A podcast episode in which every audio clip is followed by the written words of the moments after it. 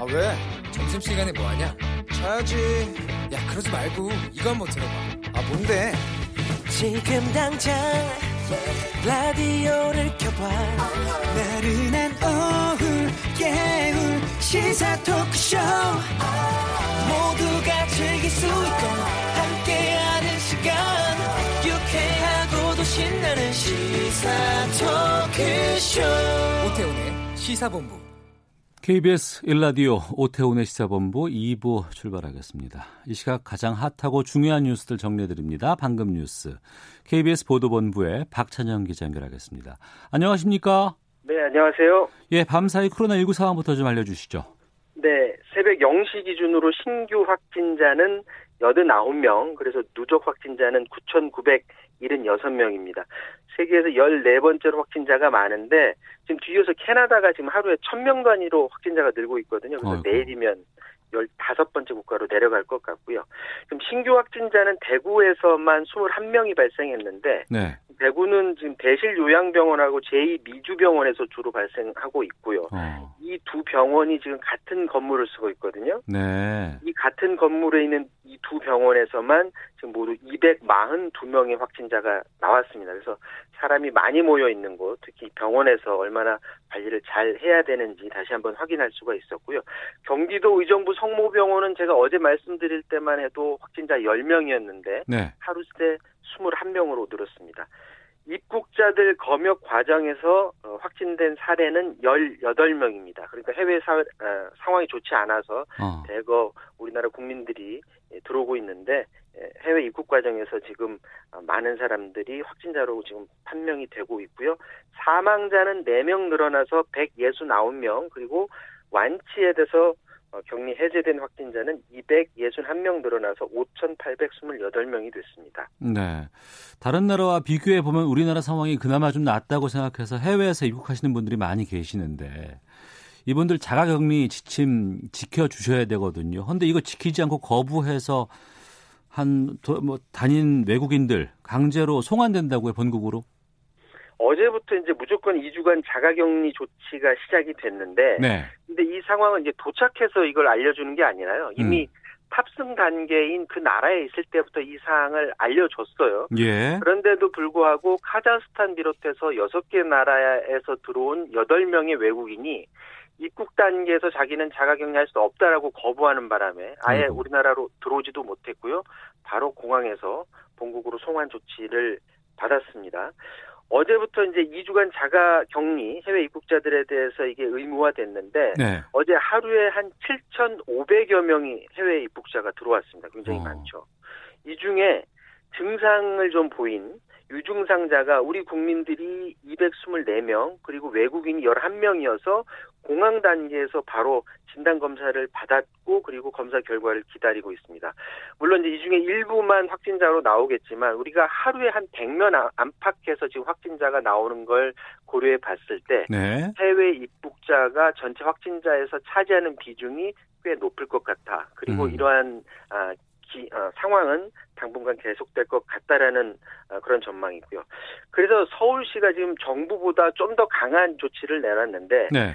지금은 유럽에서 들어오는 분들만 자가 격리한 뒤에 3일 안에 진단 검사를 의무화하도록 돼 있거든요. 음.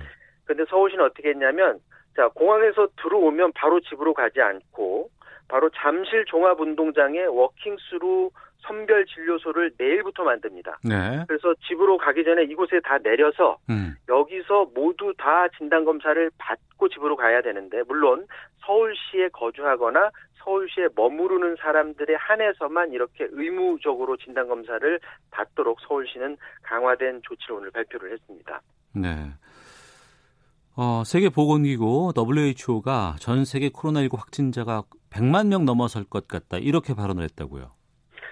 그렇습니다. 뭐, 그, WHO가 발언을 에, 하지 않더라도 이미 수치상으로 그게 나타나는데요. 지금 확진자 수가 93만 5천 명 정도 되고요. 그렇기 때문에 지금 같은 추세라면 조만간 100만 명 넘어설 것 같고요.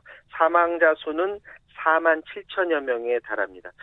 이 뭐, 많은 분들이 느끼셨겠지만 WHO가 이번 사태에서 굉장히 존재감이 없다라는 것인데요. 네. 뭐냐면 가장 대표적인 게 바로 팬데믹, 그 세계적 대유행을 선언하는 그 시기를 두고 이미 각국에 있는 전문가들은 이미 팬데믹 상태다라고 얘기를 했는데 음. 계속 늦추다 늦추다 가장 늦게 이제 WHO가 또 어, 팬데믹을 선언하는 바람에 그 조치를 제대로 못했다 이런 비난을 받았었는데 또 하나 지적을 받는 게 바로 마스크입니다.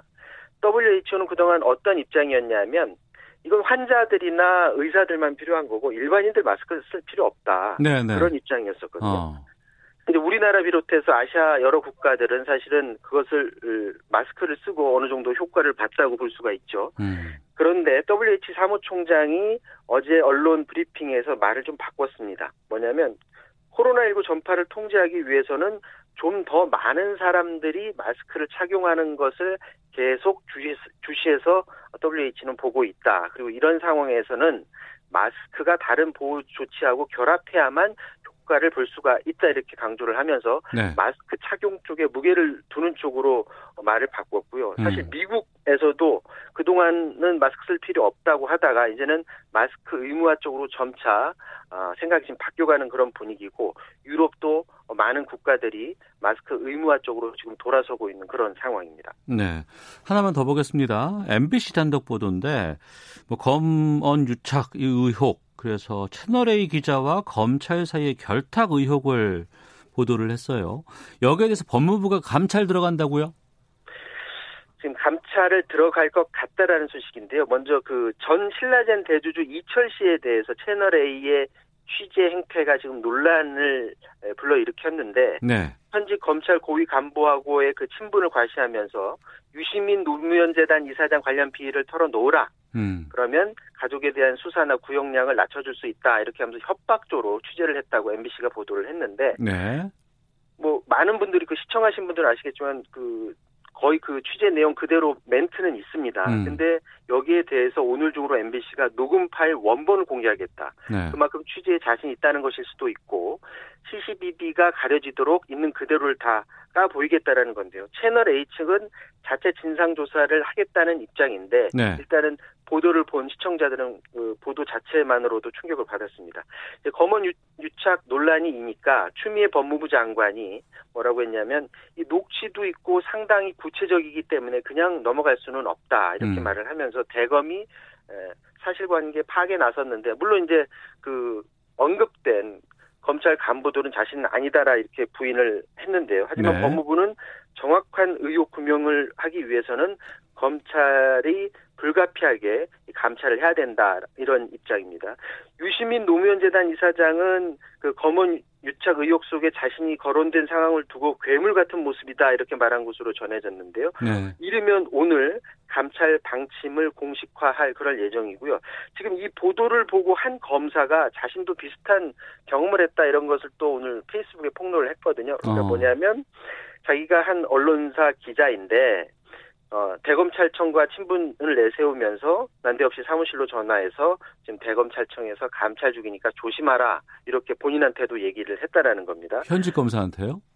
그렇죠. 어. 그러니까 본인한테도 그렇게 얘기를 했기 때문에 당연히 그 피의자에 대해서는 그럴 수도 있다라는 식의 글을 남겼던 건데요. 계속 그 관련 의혹 보도에 이어서 현직 검사까지 이런 말을 내놓으면서 음. 법무부 감찰은 아마도 해야 될 것이고 그리고 그 결과도 많은 국민들이 눈을 뜨고 어, 지켜봐야 될 것 같습니다. 알겠습니다. KBS 보도본부의 박찬영 기자와 함께했습니다. 고맙습니다.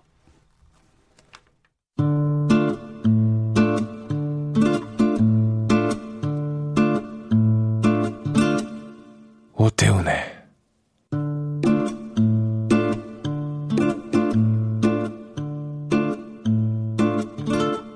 시사본부 네, 1시 9분 지나고 있습니다. 시사본부 청취자 여러분들의 참여로 이루어집니다. 샵 9730 우물정 9730번으로 의견 보내주시면 되고요. 짧은 문자 50원, 긴 문자 100원, 100원, 앱 콩은 무료로 이용하실 수 있습니다. 팟캐스트와 콩 KBS 홈페이지를 통해서 다시 들으실 수 있고 유튜브로도 만나실 수 있습니다. 어, KBS 일라디오 혹은 시사본부 이렇게 검색하시면 유튜브에서 영상으로 확인하실 수 있습니다. 촌철 살인의 명쾌한 한마디부터 속 터지는 막말까지 한 주간의 말말말로 정치권 이슈를 정리하는 시간 각설하고 시간입니다. 더불어민주당 최민희 전 의원 나오셨습니다. 어서 오세요. 안녕하세요. 불굴의 희망 최민희입니다. 예. 그리고 오늘 처음 자리해 주셨습니다. 예. 미래통합당의 그 조대원 전 고양정 당협위원장 나오셨습니다. 첫 출연이신데 청취자 여러분께 인사 좀 말씀드리시죠. 뭐라고 소개해야 되죠? 뭐 불굴에 말씀하셨는데. 아 편하실 대로 그냥 자신을 뭐... 피할할 수 있는 아무거나 좋습니다. 예. 비록 지금은 바닥을 기고 있지만 원대한 꿈을 가진 남자 조대원 인사드립니다. 아 원대한 꿈을 가진 조대원 예. 아, 전 우리, 당협위원장. 우리 보수 정치권을 갈아엎어서 네. 그 국민들의 사랑을 받고 음. 압도적으로 집권하는 그날을 꿈꾸면서 열심히 살고 있습니다. 아, 알겠습니다. 최민 의원께서 좀 웃고 계시고요. 자, 본격적으로 좀 각설하고 시작해 보겠습니다. 정부가 아, 소득 하위 70% 국민에게 지급하기로 했습니다. 긴급 재난 지원금. 여기에 대해서 총선에서도 좀 많이들 다뤄지고 있고 당별로 다양한 의견들 나오고 있습니다. 관련 발언부터 좀 들어보겠습니다.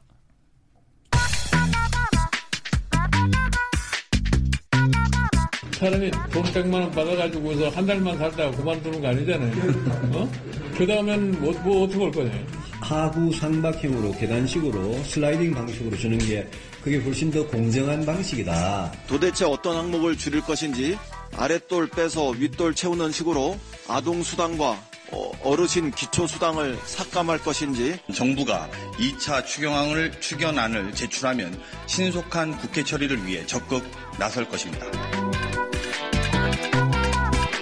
네, 미래통합당의 김종인 선대위원장, 또 유승민 의원, 그리고 더불어민주당의 이인영 원내대표, 또 강원식 의원의 발언 들어봤습니다. 미래통합당에서는 이거 총선용 현금 살포다라고 비난하기도 했었고 네. 또 지금 얘기 들어보면 김종인 선대위원장 같은 경우에는 더 줘야 된다 뭐 이렇게 좀 말씀하시는 것 같기도 하고 정리가 어떻게 됐어요? 지금? 오락가락하죠. 예, 예.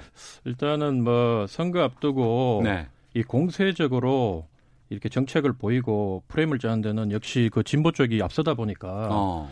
그 이쪽에서 딱 돈 주겠다 예. 딱 치고 나버리니까 음. 사실 제 고향이 대구인데 예. 현금 당장 주기를 많이 원하거든요. 어. 그래서 우리도 뭔가를 해야 되는데 예. 보수는 아무래도 어떤 정책을 새로운 정책을 입안을 하면 음. 거기에 대한 후유증이라든가 뭐 또 준비 과정이라든가 재원 마련이라든가 이런 여러 가지 생각을 많이 하다 보니까 네. 늘 여기서 강력한 메시지를 못 내고 어. 꼭 딴지 거는 것처럼 보여요. 예, 예. 그래서 처음에는 뭐 이 현금 주는 게 원래 보수는 현금 주는 걸좀 꺼려하다 보니까 어. 좀 어려워하다가 예. 나중에 보니까 어, 선거에서 이거 안 줬다가는 이거 완전히 선거 망칠 것 같거든요. 어. 그러니까 다시 해서 우리는 예. 뭐 가장 두 당의 큰 차이는 음. 우리는 그 국가 채무를 늘리지 않고 네. 현재 짜여진 예산 하에서 어. 세목을 조정해 가지고 예. 주도록 하다 하자. 음. 그 방안이 있다. 네. 이렇게 얘기하면서 이제 100조 예, 대형 재원 마련을 하겠다 했는데 그러니까 여당에서 얘기하기를 100조 극이 가능하냐. 음. 구체적인 안을 내보라. 네. 그러니까 이제 황교안 대표가 며칠 내로 내겠다 어. 얘기했기 때문에 저도 기다리고 있습니다. 어. 예. 최민희 의원께서는 지금 조대원 당협위원장의 말씀 어떻게 들으셨어요? 우선 이거 갖고 싸울 일 아니다. 네. 이래서 국회가 욕먹고 정치가 음. 욕먹는다. 네. 지금 너무 힘든 국민들이 많기 때문에 음. 어, 빨리 빨리 그 필요한 분들에게 현금성 지원을 해야 되는 상황이다. 네. 그래서 뭐 야당은 어쨌든 여당을 반대 입장에서 비판해야 되지 않습니까? 음. 그러니까 뭐 그 정도는 애교다. 네. 총선용 현금 살포라고 하는 말은 애교로 보고 어. 그러니까 우선 주지 말자는 정당이 없다. 이거 아주 고무적이고요. 두 예. 번째, 예. 주는 방식의 차이가 있는 것 같습니다. 음. 모두에게 줄 것이냐, 하위 70%에게 줄 것이냐. 예. 이거 빨리 국회 열어서 논의하면 돼요. 어. 저는 개인적으로 하위 70%를 선별하는 거 그 원래 민주당은 100% 음. 주자는 건데 네. 이제 재경 그 제 경제 관료들 얘기를 받아들여서 하위 70%인데 음. 70%를 선별하는 과정에서 아마도 행정력과 비용과 뭐 많이 낭비될 것 같습니다. 네. 그래서 액수를 낮추더라도 모두에게 어. 주는 아동수당 때처럼 예. 그렇게 가지 않을까 생각해요. 그래서 어. 이 부분은 그 유례통합당에서도 그러려면 모두에게 주자. 이 얘기가 이미 나왔기 때문에 민주당이 빨리 받았으면 좋겠다. 어. 액수 낮추고 모두에게 주는 쪽으로.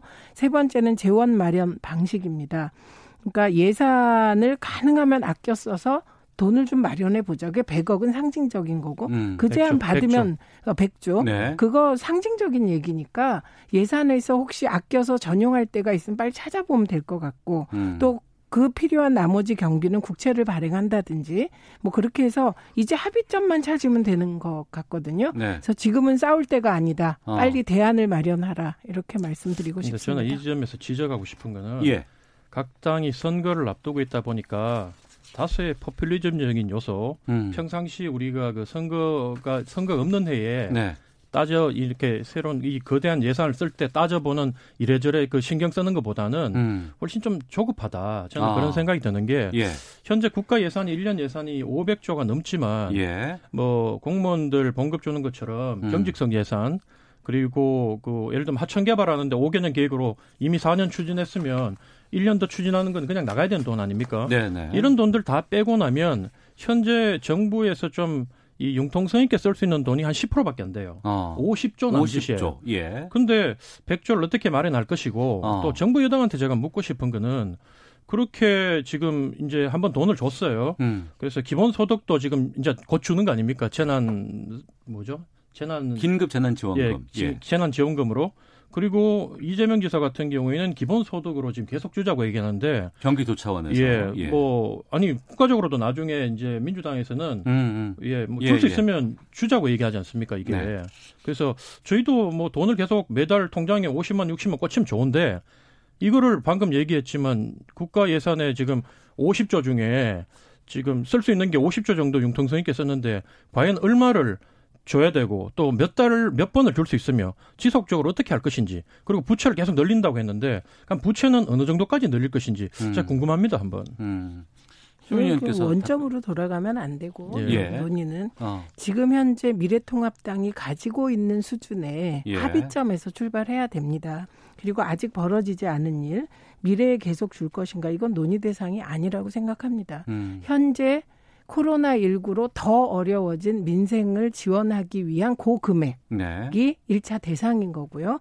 이거를 뭐 이번 기회에 한 번 줬으니까 그 다음에 주자. 이렇게 논의가 가면 곤란하고 그것은 저도 반대입니다. 음. 그래서 지금 잘 해결해야 잘 해결하고 그 재난 기본 지원금이 경제를 살리고 민생을 지원하는 효과가 있어야 네. 그 다음에 또 논의를 할 수 있는 것이거든요. 음. 그리고 이재명 지사의 경우는 모든 경기도민에게 10만 원씩 줍니다. 네. 그러니까 굉장히 깔끔했어요. 이 음. 부분은. 건 깔끔하다. 예, 예, 예, 깔끔했습니다. 그래서 어, 그게 이제 경기도 차원이니까 할 수 있었던 거고, 국가는 좀 더 많은 이제 토론이 필요한데, 4월 15일에 총선이 끝나고 나면, 어, 이제 국회를 열어서 토론하겠다는 거 아닙니까? 네. 그러니까 토론하되 압축적으로 해서 음. 5월 30일까지가 20대 국회의원 임기잖아요. 네, 네. 근데 4월 15일에서 4월 30일 사이 해결하지 않으면 이거 5월에도 못 풀거든요. 음. 그럼 뭐 하러 하냐고요.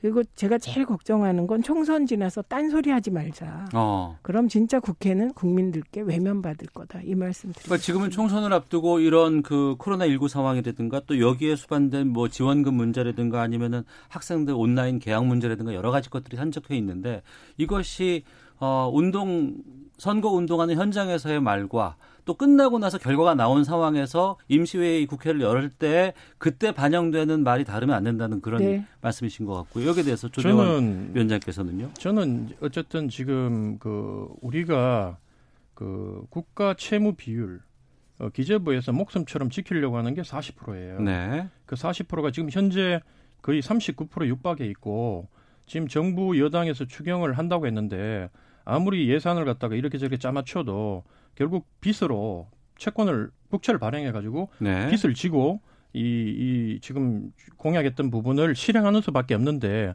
그럼 40% 선을 돌파했을 때 지금 현재 정부 여당 대통령도 말씀하시기를 그 40% 넘는 게 뭐 그래 중요하냐. 음. 그리고 김부겸 의원도 거기가 무슨 도구마처럼 이렇게 집중을 하느냐. 네. 이렇게 지적을 하시는데 그 부분에 대해서 어쨌든 정부 여당에서 현재는 대책이 없고 음. 뭐 빚을 40% 늘릴지 50% 늘릴지 여기에 대한 대책이나 생각이 있는 건지 네. 뭐그 점에 대해서 한번 제가 여쭈고 싶어요. 음. 근데 제가 아까도 미래통합당은 일단 동의하면서 네. 예산안에 대해 예산을 전용하는 부분에 대해서 황교안 대표가 안을 내겠다고 했지 않습니까? 음. 그 안을 보고 합리적이면 받으면 돼요. 왜냐하면 네. 4월 15일 이후에 국회를 열겠다고 했기 때문에 음. 그 4월 15일까지 정부 부처 경제 관료들이 할 일이 별로 없습니다. 그러면 선거와 아무 관계가 없기 때문에 네. 그때 꼼꼼하게 살펴보면 됩니다. 그다음에 우리나라의 경우는 어, 국가 부채 비율이 40%이긴 하지만 이명박 정부 때 자원외교 등 그때 공기업 부채가 굉장히 많거든요. 예. 그렇기 때문에 이게 공기업 부채가 40% 안에 계산이 안 되잖아요. 그러니까 이거보다 조금 높게 잡아야 하겠죠. 그러나 일반적인 그 중진국 이상 선진국까지의 부채 비율에 보면 우리나라는 재정 건전성이 굉장히 높다고 되어 있고 음. 그렇기 때문에 이제 국제 뭐 경제 관련 기구들이 대한민국이 빨리 확대 재정을 해서 돈을 먼저 풀어라. 그럼 그게 이렇게 국제적인 선순환을 가져올 것이다. 이런 요구를 하고 있거든요. 예. 그래서 국가가 빚을 질 때 왜 지느냐, 음. 어떻게 지느냐가 중요한데 예를 들면 자원외교 같이 실패한 정책으로 빚을 지면 그건 정말 안 되는 거죠. 네, 그런데 국민이 예. 낸 세금을 이렇게 민생이 어려울 때 어, 돌려주기 위해서 국채가 최소화 최소화되어서 발행되는 음. 것은 네. 그거는 국가가 감당해야 되지 않겠습니까? 알겠습니다. 저는 이 점에 대해서 한 가지 아, 저, 예. 나중에 제가 시간 예, 드리도록 알겠습니다. 하겠습니다. 예. 청취자 의견은 확실히 모두에게 더 어, 주는 것을 선호하는 의견이 상당히 그렇죠. 많습니다. 7705님, 액수 낮추고 전 국민에게 주는 거 찬성합니다. 4585님, 모두에게 주세요라고 의견 주셨는데 그 와중에 눈에 띄는 그 문자가 있는데 3699님 논리정연 최민희님 반갑습니다. 의원님의 설득력에 매료당해 오늘도 청취하는 사람입니다.라고 의견 주셨고 고맙습니다. 1457님 조대원 전 위원장님 여기서 만나니 반갑습니다. 오늘 당신의 능력을 마음껏 발휘해 주세요 라고 또 이렇게 어, 최민희 의원님한테 덜 깨지고 가면 성공한 거죠 뭐 보내주셨습니다. 오늘부터 어, 4월 15일 총선의 선거 운동 시작됐습니다. 본격적인 말씀 좀 나눠보도록 하겠습니다. 네. 최민희 전 더불어민주당 의원, 조대원 전 미래통합당 당협위원장과 각설하고 함께하고 있습니다. 선거 운동 오늘부터 시작된다고 하는데 그동안 다 선거 운동은 해왔던 거 아닌가 싶은데 뭐가 달라지는 거예요? 두 분께서 공, 좀 알려주세요. 네, 공식 선거 운동에 들어가면 가장 중요한 거 유세차를 활용할 수 있습니다. 아 차, 예. 네, 그러면 이건 부대 부대되는 것들이 있는데 후보가 마이크를 잡고 어. 자기 자랑을 할 수 있습니다. 선거라는 게 사실 후보가 자기 자랑하는 것이거든요. 예, 예. 그리고 뿐만 아니라 이전까지 중단되었던 이제 지금은 해당이 안 되죠. 집회나 음. 예, 예. 실내 집회가 있을 때 명함 나눠줄 수 있습니다. 네. 예, 이게 선거법 상으로는 교회나 어. 성당에도 명함 나누어 줄 수 있습니다. 그러니까 다수의 사람이 모여 있는 곳에서 내가 선거 활동을 운동 활동을 할 수 있다. 네. 어. 예, 그게 핵심이죠. 예. 제가 그 공천을 한 번도 못 받고 이 당에서 16년 있는 동안 예비 후보만 네 번 했는데 예, 예, 예. 그 예비 후보는 어떻게 하는지 제가 잘 알아요. 어, 어. 근데 이제 가장 큰 거는 뭐 의원님 다 말씀하셨고 예. 예비 후보는 지하철역 있지 않습니까? 네네. 네. 그 지하철역 입구까지 몇 번 출구 적힌 입구까지만 가서 명함을 돌릴 수 있고. 아 예비 후보 밑으로 못 들어가요? 예 예. 그리고 후보가 되면 어. 그 밑까지 내려가서 이 지하철 안으로 들어가지 않고 예. 그 안에서 대합실 예 대합실에서 어. 명함을 돌릴 수 있어요. 대합실까지 들어갈 수 그래서 제가 그 한 칸 내려가는데 아직까지 16년 걸려도 못했고 아이고 예, 아직 4년을 더 기다려야 되는데 예예 예. 예, 그 차이가 좀 있습니다 그런 차이가 좀더 아. 후보가 되면 예. 좀더 적극적으로 예, 또 후보 저 제한이 없이 음. 예, 제한이 훨씬 뭐 돈에 관계되는 거 아니면 네. 할수 있는 건 다 할 수 있는 거죠. 그 차이가 좀 클까요? 크죠. 일단 가장 큰 건 유세차와 마이크입니다. 어, 어, 알겠습니다. 그리고 또 현역 의원들은 그동안 상당히 좀 여러 가지 현역 프리미엄들을 많이 많죠. 누릴 수 있었던 게 있었던 거 많죠. 아니에요? 예.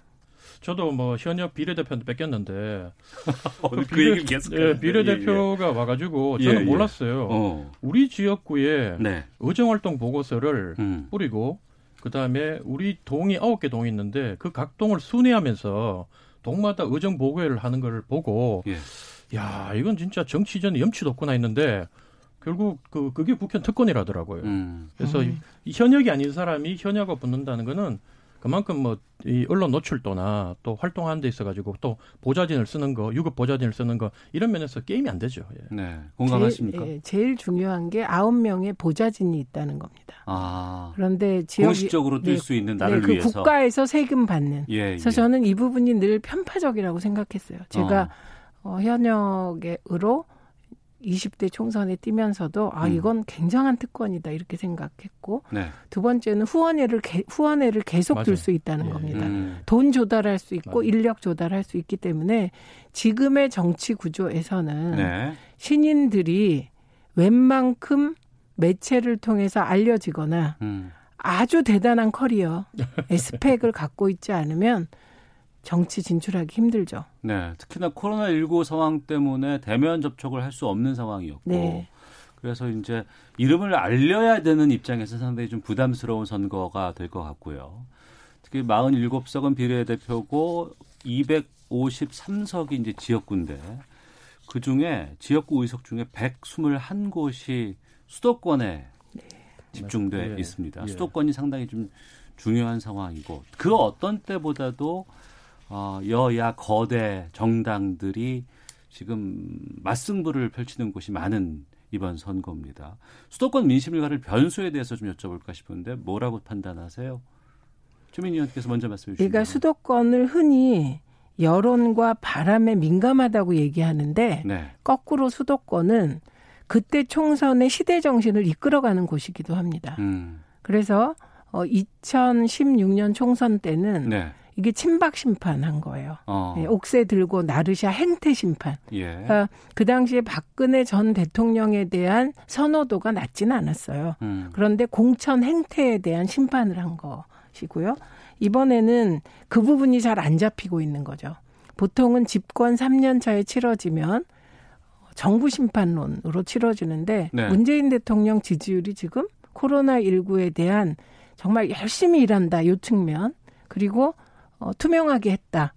어, 전 세계적으로 뭐 여러 가지를 선도했다. 이런 것 때문에 지지율이 너무 높기 때문에 음. 그러니까 야당 입장에서는 정권 심판론이 작동하지 않는다는 게 굉장히 어려운 것이죠. 네. 그러다 보니 어, 즉 야당에서는 경제 심판론으로 가, 기 위해서 김종인 전 음. 비대위원장도 모셨는데 네. 과연 그게 먹힐지 음. 이게 관건일 것 같습니다. 조대 위원장께서는요? 뭐 의원님께서 다 설명을 하셨고 뭐 지금 현재 상태는 우리 당에서는 수도권 뭐 50에지 60석을 목표로 한다. 예. 그리고 전부 다 145석 이상 얘기하는데 참 그런 얘기할 때면 제가 가슴이 너무 답답하고 음. 뭐 현재 상황이 어렵다 보니까 보수층 지지자들을 투표장에 끌어내기 위해서 그렇게 하신다면 일견 제가 그 이해되는 부분이지만 네. 그렇지 않고 정말로 여연에서 나오는 여의도 연구원에서 나오는 그 잘 맞지도 않은 여론조사 결과를 가지고 음. 어제 여연 원장님이 나오셔가지고 뭐 일반 시중에 있는 여론조사는 500명 가지고 가고 샘플을 우린 1000명 하기 때문에 더 정확하다는데 저는 만약에 그걸 보고 지금 우리 선대 본부가 네. 전략을 짜고 그런 말을 한다면 큰 오판이다. 어. 그래서 지금 상황이 수도권 너무 너무 어렵고요. 예, 예. 말씀하신 대로 코로나 국면 때문에 뭐 정부 중간 평가론 음. 그리고 경제가 어려운 경제 심판론 이런 것들이 다 사라지고 네. 현재는 그냥 그냥 흘러가는 것 같아요. 어. 이미 그 지지율들이 어, 발표되고 있는 여론조사 결과에 다 녹아나 가지고 음. 그래서 현재 수도권에서 우리가 바라는 거는 어, 선대 본부에서 높은 분들이 말씀이라도 좀 이 국민들 앞에 네. 좀 이렇게 따뜻하게 어. 또뭐 사과할 건 사과하고 인정할 건 인정하고 예. 또 여권에 대해서는 품격 있게 비판하고 뭐 이렇게 해주시면 조금 도움이 될 것 같은데 어. 뭐 황교안 대표님 같은 분이 나와, 나와가지고 안 해도 될 말씀을 해버린 바람에 예. N번방이 어떻고 그 얘기하면서 그래서 더 어렵죠 지금 현재. 어. 예. 그 저희가 그 파일을 준비한 게 있거든요. 예. 예. 어, 그거는 헤드라인 뉴스 듣고 기상청 교통정보까지 확인하고 돌아와서 파일 듣고 두 분과 계속해서 총선 얘기로 넘어가도록 하겠습니다. 예. 정부가 선거운동 개시 일인 오늘 대국민 담화문을 발표하고 안전한 투표 환경 조성에 노력을 다하겠다고 밝혔습니다. 또 일부 재외국민의 참정권 행사가 무산된 것과 관련해 안타깝게 생각한다며 이해를 구했습니다. 한국은행이 무제한 돈풀기를 개시한 첫날인 오늘 금융기관 수요에 따라 시중에 5조 원대의 자금을 공급하기로 했습니다. 한은은 오늘 5조 2,500억 원어치의 RP 판매 조건부 채권을 매수했습니다. 이탈리아에서 1차 전세기로 입국한 309명 가운데 한 명이 코로나19 진단검사 결과 양성 판정을 받았습니다. 평창 생활시설에 입소한 무증상자들에 대한 진단검사는 진행 중입니다. 정부가 코로나19 방역과 관련해 처음으로 민간단체의 대북 지원 물자 반출을 승인했습니다. 반출 승인 물품은 1억 원 상당의 손소독제입니다. 지금까지 헤드라인 뉴스 정원 나였습니다. 이어서 기상청의 강혜종 씨 연결합니다. 네, 먼저 미세먼지 정보입니다. 서울은 지금 초미세먼지 농도 36 마이크로그램으로 보통 단계 선을 살짝 넘어서 나쁨 단계로 올라갔습니다. 그러나 오늘 대부분 지역의 공기는 비교적 깨끗하겠고요. 내일도 경기 북부 지역, 이 한 지역만 나쁨 단계를 보이겠고 전국적으로 미세먼지 농도 보통 단계를 유지하겠습니다. 앞으로 맑은 날씨가 지속됨에 따라 대기가 더욱 건조해질 것으로 우려되고 있습니다. 게다가 서울 같은 내륙도 지금 초속 4m 안팎의 바람이 불고 있고요. 내일 오후부터 전국적으로 바람이 더욱 강해져 모레는 해안과 제주에 매우 강한 바람이 불 걸로 보여집니다. 산불 등 화재 예방에 신경을 쓰셔야겠습니다. 오늘 전국이 대체로 맑겠고 오후까지 가끔 높은 구름만 많이 지나겠습니다. 내일은 대체로 맑은 날씨 되겠습니다. 오늘 아침 기온이 많이 떨어졌는데 내일도 그렇습니다. 서울 아침 기온 5도 등 영하 1도에서 영상 9도 분포, 낮 최고 기온은 서울 16도 등 13도에서 20 20도로 오늘과 비슷해 포근하겠습니다. 이렇게 낮에 일사가 강해지면서 낮과 밤의 기온차가 10도 이상 크게 벌어지니까 건강 관리와 또 농작물 관리에도 유의하셔야겠습니다. 오늘 서울의 낮 기온 16도로 예상되고 지금 서울의 기온은 14.9도입니다. 지금까지 날씨 전해드렸습니다. 다음은 이 시각 교통 상황 알아보겠습니다. KBS 교통정보센터의 공인혜 씨입니다. 네, 이 시각 교통정보입니다. 고속도로에서는 고속으로 달리기 때문에 잠깐만 방심해도 사고가 나기 쉬운데요. 특히 요즘처럼 춘곤증으로 인한 졸음운전 사고 많이 발생하는 계절에서는 수월한 곳에서도 전방 주시 잘 하시면서 안전운전 하셔야겠습니다. 현재 서울 외곽고속도로 판교에서 구리 쪽 구리 남양주 요금소 2차로에서 승용차 사고 처리하고 있고요. 인천 김포 고속도로 인천 방향 김포 시점 부근에서도 승용차 사고 발생해 2, 3차 4 차로가 막혀 있습니다. 부근이 매우 혼잡한 상황이니까요. 각별히 더 주의하셔야겠고요. 작업 여파를 받는 곳들도 많습니다. 먼저 영동고속도로 인천 쪽 안산 부근 3차로와 갓길이 시설물 설치 공사로 막혀 있어서 2km 구간이 더디고요. 반대 강릉 쪽 덕평 부근 1, 2차로에서는 노면 보수 작업을 하고 있습니다. 2km 구간에서 여파받습니다. 끝으로 중부 내륙고속도로 창원 쪽 여주 분기점 부근 긴 정체도 작업 때문입니다. KBS 교통정보센터였습니다.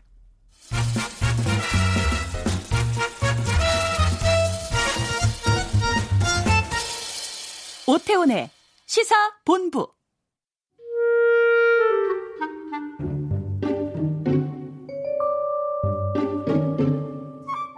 호기심 등에 의해서 이 방에 들어왔는데 막상 보니까 적절치 않다 싶어서 행동을 아, 활동을 그, 그만둔 사람 이런 사람들에 대해서는 판단이 좀 다를 수 있다고 생각합니다. 하고 싶은 대로 다 하라고 하고 네. 임기 끝나면 저 오랫동안 무상급식 매기면 된다 이런 얘기를 하거든요. 어느 교도소든 친환경 무상급식이 공급되고 있으니까요. 말 한마디가 선거 판세를 좌우할 수 있음을 숙지해야 합니다. 그것은 내 문제가 아니라 미래통합당 전체의 문제이고 이번에는 이 정권의 실정을 심판해서 나라 살리기를 원하는 국민들의 여망, 여망을 자칫 저버리는 일이 될 수 있음을 명심해야 합니다. 네, 총선 앞둔 상황에서 미래통합당의 설화가 이어지고 있습니다. 황교안 대표의 N번방 관련한 이야기, 또 그리고 미래통합당의 유튜브죠. 옳은 소리에서 나온 이야기, 또 박형준 전 위원장의 어, 설화 조심해야 된다라는 발언까지 들었습니다. 자, 각설하고 최민희 전 더불어민주당 의원, 조대원 전 미래통합당 당협위원장과 함께 하고 있는데요. 앞서서 조대원 전 위원장께서도 지적을 해주셨습니다만 선거 앞두고 당 내에서 여러 가지 설화 때문에 논란됐던 적이 그 전에도 많이 있었어요, 상당히. 그렇죠. 어. 결정적으로 예. 2004년 탄핵 노무현 대통령 탄핵 국면에서 치러졌던 선거. 정동영 그때 정동영 의장의 예. 노인 폄훼 발언으로 음. 사실 그때 분위기는 열린우리당이 180석 얻는 분위기가 맞았어요. 예. 그런데 노인 폄훼 발언이 나오면서 그것이 보수적인 고령 유권자들을 정말 투표장으로 음. 너무나 많이 불러내 네, 예, 나오시도록 한 거죠. 그래서 어. 그때 120석 얻게 만드는 동인이었습니다. 그래서 음. 선거 시기에 말 한마디는 굉장히 그 조심해야 될 것 같아요. 네. 근데 지금 계속된다는 우려를 표명해 주신 거 아니에요? 사실 제가 다른 방송 나가도 그렇고 그 주변의 사람들이 김종인 선대위원장이 과연 옛날만큼 파급 효과가 있겠냐. 어. 그분이 이제 연세도 많고 또 당적을 왔다 갔다 하신 부분도 있고 음. 그때 제가 이제 뭐라고 얘기했냐면 우리 당 내부 분위기는 뭐냐면 그래도 황교안보다 난 낫겠나. 음. 예, 이게 우리 당 분위기였다. 네. 실제로 이제 황교안 대표가 이 정치 경험이 없고 음. 이번 엠번방 이런 이 부적절한 저희 표현하신 것처럼 네. 이 정치적 감각이 아직까지 떨어지다 보니까 그 이런 서로에 휩쓸려 가지고 수도권 지역에 있는 후보들을 어렵게 하는 거를 사실 우리가 가장 우려를 했어요. 음. 뭐 중앙에 있는 유명한 정치인들 우리, 선거에 도움을 줘야 되는데 네. 도리어 우리 선거를 어렵게 하니 음. 어제 뭐 신보라 의원 같은 경우에도 지금 파주 갑으로 가 있는데 그 N번방을 호기심으로 들어가는 사람은 없다. 이렇게. 아, 당내에서. 예, 옛날에 최고위원 할 때는 대표 옆에서 정말 대표한테 충실하게 잘하신 분인데 어. 쳐버리더라고요. 그러니까 예, 예. 지금 자기 선거 급하다 보니 어쩔 수 없는 거예요. 어. 그래서 뭐 그런 상황이고 또 유튜브 옳은 소리란 얘기도 사실은 우리 당에도 합리적으로 얘기를 하고 어, 여당을 비판할 게 얼마나 많아요. 예. 비판을 하더라도 중도층들 합리적인 중도층들의 마음을 얻 도록 품격 있고 논리적으로 비판할 수 있는 능력을 가진 사람들이 많은데 음. 그거를 지금 대표 주변에 있는 그 소위 말해서 이 강성, 친황 이쪽 사람들이 장악을 하다 보니까 이런 표현들이 나오고 이런 것들이 선거를 어렵게 하고 있다. 그래서 정말 힘든 선거를 지금 후보들이 하고 있습니다. 네. 그 황교안 대표의 경우는 이건 저는 정치인의 자질 문제라기보다는 네. 공감 능력이 없으신 거고 사실 저는 바쁘셔서 혹시 음. 엠번방 이 사태가 어떤 건지를 정확히 인지하지 못한 것이 아닌가 싶어요. 네. 왜냐하면 이게 호기심만으로 그냥 들어갈 수 있는 시스템이 아니고 음. 다섯 단계에 걸쳐서 들어가는 거거든요. 그렇기 때문에 그 참모진이 앞으로 좀 사안을 정확하게 보고하는 게 어, 중요하겠다. 실수를 막기 위해서. 네. 그다음에 이거는 여성들의 입장에서 보면 어떤 면에선 가슴에 비수를 꽂는 말씀이죠. 음. 왜냐하면 그 피해 당사자 중에 미성년자가 10명이 넘어요. 예. 그리고 그 10명의 미성년자가 주로 극한 그 생존 생존의 극한 한계에 있는 여중생들도 음. 있어요. 네. 그러면 그런 부분에서 여성들은 다 정말 가슴 아프게 그게 받아들여지는데 이런 부분에 대한 공감 능력이 조금 결여됐다는 느낌 음. 듭니다. 네. 그리고 뭐 옳은 소리 같은 경우는 그분이 뭐 선대위의 중요 직책을 맡은 분이 아니니 그냥 뭐 그분이 좀 잘못했다 그러고 그만두면 될 것 같아요. 음. 그런데 이 모든 과정이 30%의 아주 열성 지지자들을 겨냥하고 있는 발언이어서 네. 선거는 30% 이기면 지는 것이거든요. 어. 이 점이 아마 수도권을 뛰는 후보들의 힘을 빼고 있지 않나 싶습니다. 제가 늘 우리 당이 이제 통합해야 된다고 얘기할 때 혁신이 따르지 않은 통합은 무난하게 37% 8% 득표로 탈락 낙선. 음. 이게 40%를 넘겨서 당선이 되려면 네. 어쨌든 네. 먼저 혁신하고 변화하고 어. 그다음 통합을 해야 된다. 예. 예, 그걸 늘 강조했는데 지금 수도권도 보면 그 강성 발언했던 분들 지금 다 져요. 유명한 우리 우파 쪽에서는 되게 유명한 분인데 대부분 지고 있고 음. 심지어 나경원 대표까지도 지금 지고 있고 그나마 이 바른정당계 사람들이 좀 약진을 하고 있는 이유가 뭐가 있겠느냐. 지금 국민들도 현 정부 여당을 어쨌든 경제하고 심판하고 싶어 해요. 음. 근데 도저히 표를 줄 곳이 없는 거예요. 네. 이거를 지금 선거 결과를 가지고 우리 당이 나중에 결과가 나면 정말 뼈저리게 반성하고 어. 다시 시작해야 된다. 예. 저는 그런 말씀을 드리고 싶습니다. 예. 여권 쪽에서도 여러 가지 뭐 설화라든가 뭐 실수 같은 것들을 좀 찝으실 거 있으면 좀 얘기해 주셔도 좋을 것 같아요. 지금 안 나온 거 여권은 일단은 경제가 너무 힘들어요. 사실 여권에서 그, 그리고 지금 내가 지적하고 싶은 거는 네. 물론 뭐 저는 얘기할 때 우리 당에서 위성 정당 만들 때 꼼수 정당이라 그러기에 음. 원래 포플러스원에서 꼼수를 했기 때문에 이 묘수가 아니라 참 꼼수에 꼼수를 받은 건데 네.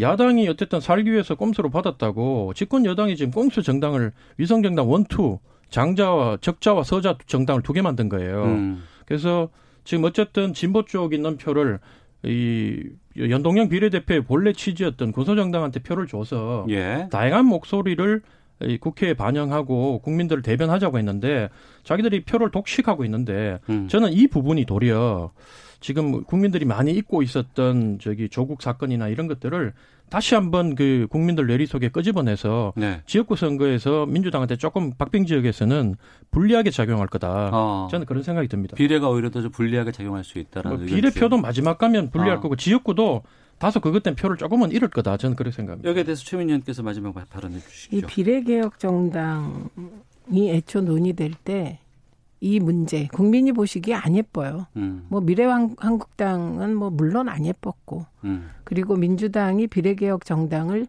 처음에 주도한 건 아니고 네. 어, 정당 개혁 연대가 주도를 했는데 거기에 정의당이 들어가지 않음으로써 이렇게 안 예쁜 모습은 예견됐다고 정치 봐요. 연대. 예. 예. 그래서 정의당이 또 그그 그 잘못된 선택으로 지지율이 굉장히 많이 빠졌습니다. 그러니까 네. 정치라는 게 유권자의 마음을 읽고 거길 쫓아가야지 음. 내가 원칙적으로 옳고 내 내가 내 판단이 옳으니 따라와라 이거 정치 아니거든요. 예. 그래서 말씀하신 대로 어, 진보 개혁 쪽의 비례 정당이 만들어지는 과정이 문제가 많다 인정합니다. 음. 그런데 예를 들면 민주당이 열린민주당을 만들었다 그거는 사실과 다릅니다. 예, 열린민주당에 있는 분들은 민주당이 보다 더 선명하게 하기를 바라는 분들이 많으시거든요. 예. 일단 뭐 민주당에서는 그렇게 주장을 하시고 싶겠지만 예. 국민들이 바라봤을 때는 알겠습니다. 아, 그렇게 안 봅니다. 봅니다. 예. 예. 자, 아, 오늘 각설하고 최민희 전 더불어민주당 의원, 조대원 전 미래통합당 당협위원장과 함께했는데요. 3866님 서로 수긍하고 인정하는 합리적인 오늘 토론 짱입니다. 3774님 두 분의 공정하고 억지 없는 논평에 찬사를 보냅니다. 계속 청취하겠습니다. 이효정님 토론이 훨씬 자연스럽고 좋습니다라는 의견들 보내주셨습니다. 오늘 이 분위기가 이러면 안 되는데. 자, 각설하고 마치겠습니다. 두분 말씀 고맙습니다. 네, 고맙습니다. 네. 오태훈의 시사본부는 여러분의 소중한 의견을 기다립니다. 짧은 문자 50원, 긴 문자 100원의 정보 이용료가 되는 샵 9730, 우물정 9730번으로 문자 보내주십시오. KBS 라디오 앱 콩은 무료입니다. KBS 라디오 오태훈의 시사본부. 지금 여러분은 대한민국 라디오 유일의 점심 시사 프로그램을 듣고 계십니다. 네, 한 주간의 시사 이슈를 법률적인 관점으로 풀어보는 시사법정 출발하겠습니다. 신유진 변호사 자리하셨습니다. 어서 오세요. 네, 안녕하세요. 예. 예, 코로나 19 의심 증상이 나타났어요, 몸에서. 네.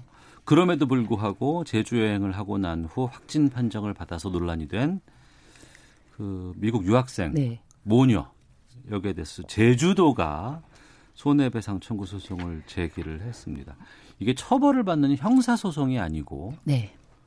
그러니까 제주도가 네.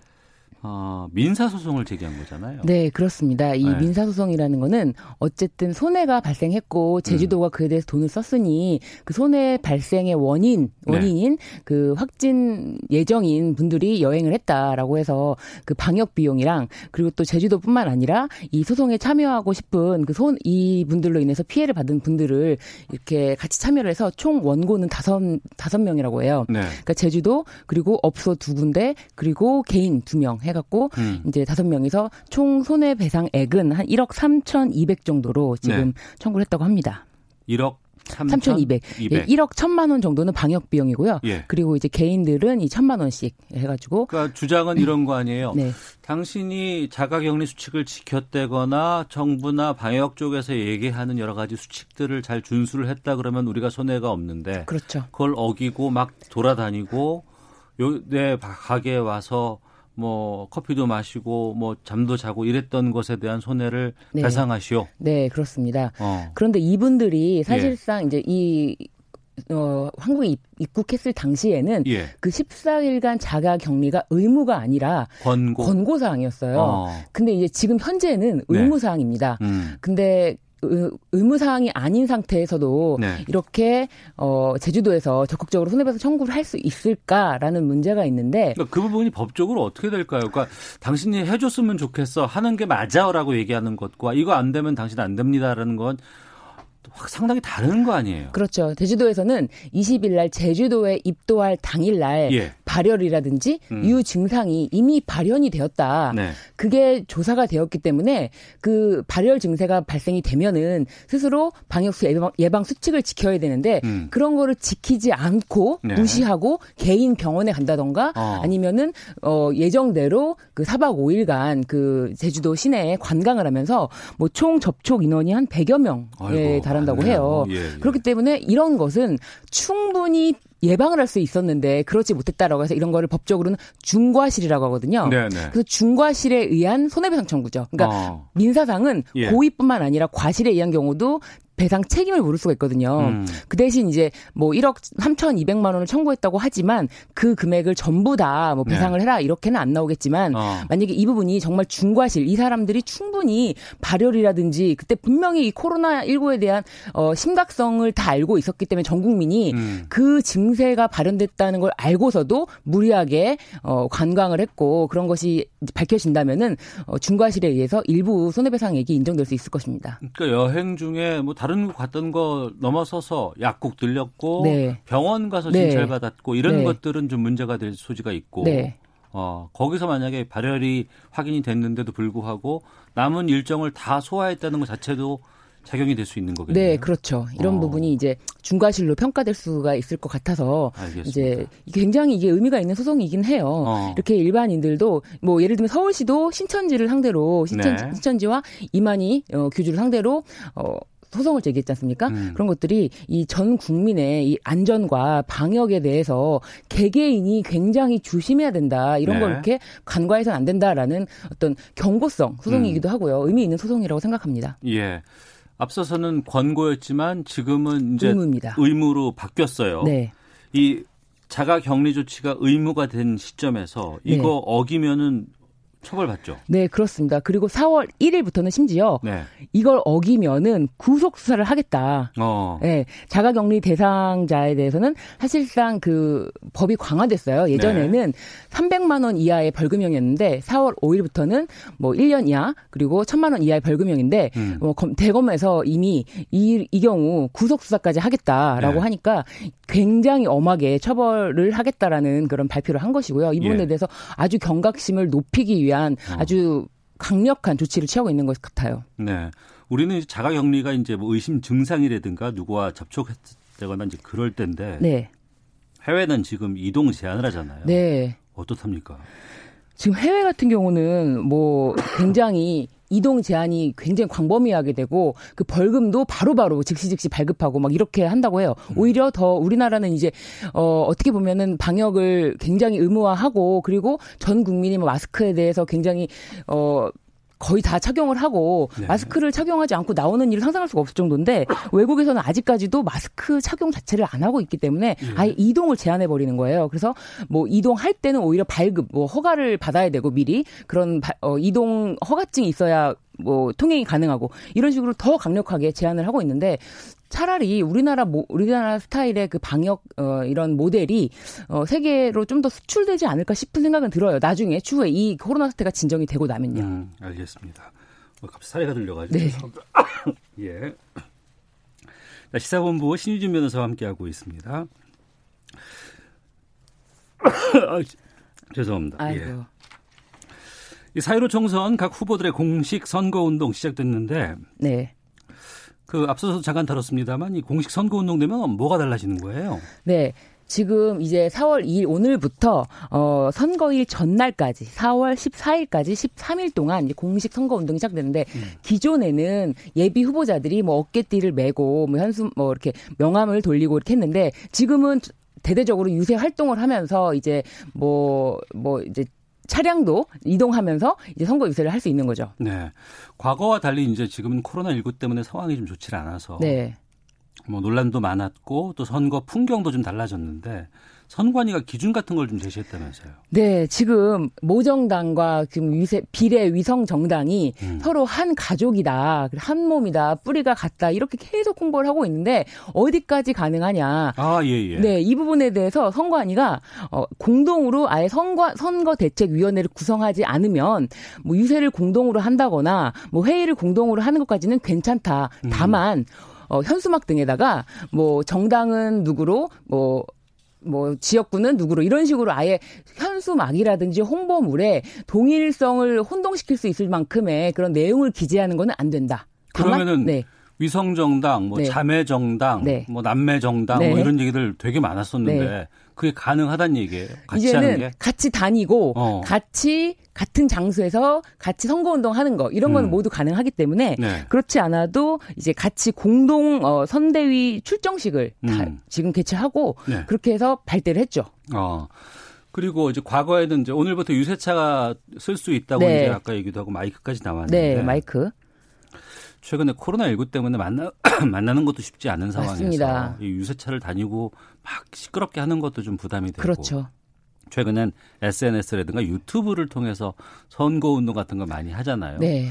이거는 좀 뭐 제약 같은 게 없어요? 음, 사실상 이제 이, 이 부분에 대해서는 헌법재판소도 그렇고 대법원에서도 판단을 했는데 네. 이 인터넷을 위한 선거에 대해서 어느 정도까지 규제하는 것이 과연 맞는가. 음. 그런데 어 인터넷이라는 거는 선택적이라는 거예요. 네. 내가 인터넷 정보를 얻고자 하는 사람들에게 내가 이 후보자에 대한 정보를 얻고자 하는 사람에게 아니면은 나와 같은 생각을 하는 사람들에 대한 정보를 내가 뭐 클릭이라든지 이런 걸 통해서 선택적으로 할 수 있기 때문에 인터넷을 통한 선거 운동은 음. 사실 상시 가능하고 누구든지 가능합니다. 네.